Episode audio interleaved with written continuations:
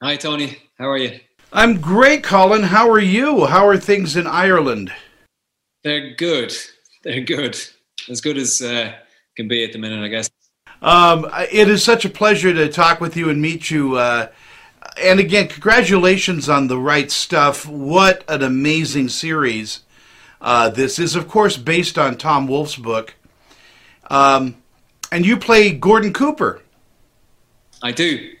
Uh, he is one of my uh, my heroes. Uh, uh what an incredible human being he was. Was there something you discovered about uh, the uh, the early days of NASA and the space program that you didn't know?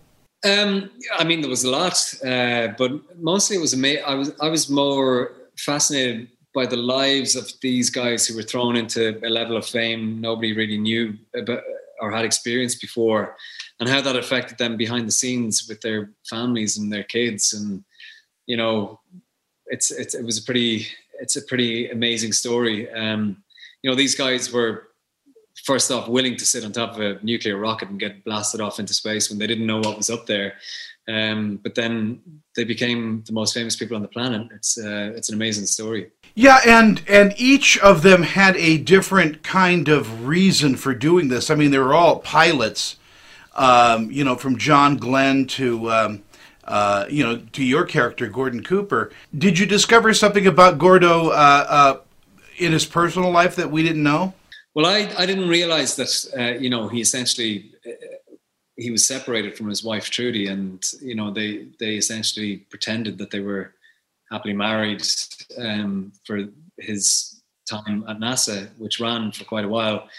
Um, so that that to me was was fascinating. Also, you know, the fact that he was the youngest of the pilots, and you know, in some respects, they you know they kind of looked down on him a little bit um, because some of them were quite well, highly decorated and, and stuff.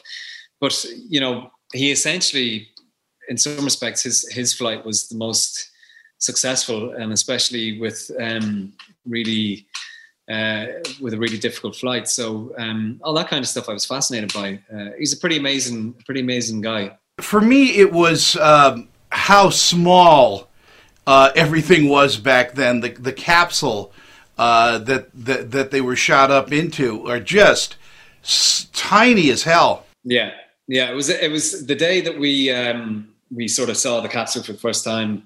Uh, that was pretty amazing because I had expected it for some reason even though I knew it was quite small, I'd expected it to be a lot bigger than it was. Uh, and it's it's tiny. You barely fit a person in it, and they didn't have they didn't even have windows. You know, there was there was nothing in in it really. Um, and and one thing that I was fascinated by was the fact that it you know on the first flight uh, it wasn't controlled; it was controlled by the ground from ground. So the pilot themselves didn't even have control over the capsule, really. Yeah, in, in our final moments that we have together, um, tell me a little bit about the sets because these are uh, they're practical sets, but but they've recreated NASA for you.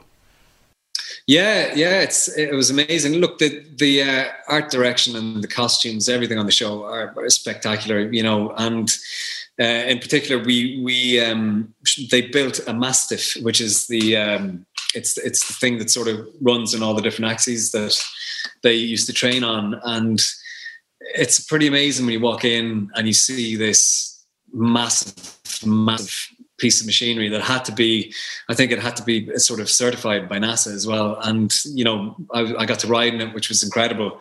Um, but yeah, it's, it, it was amazing just every day walking out, you know, to see these these amazing sets and you know these un- unbelievable, beautiful old cars and costumes and stuff like that. It was great.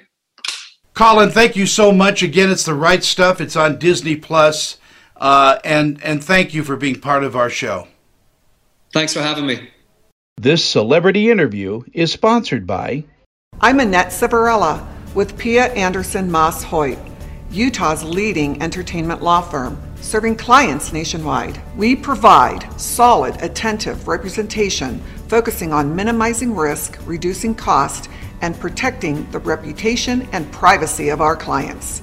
Our goal is to provide you with the legal representation you need to make the right decisions and to protect you and your creative works. Call or email me for a free consultation.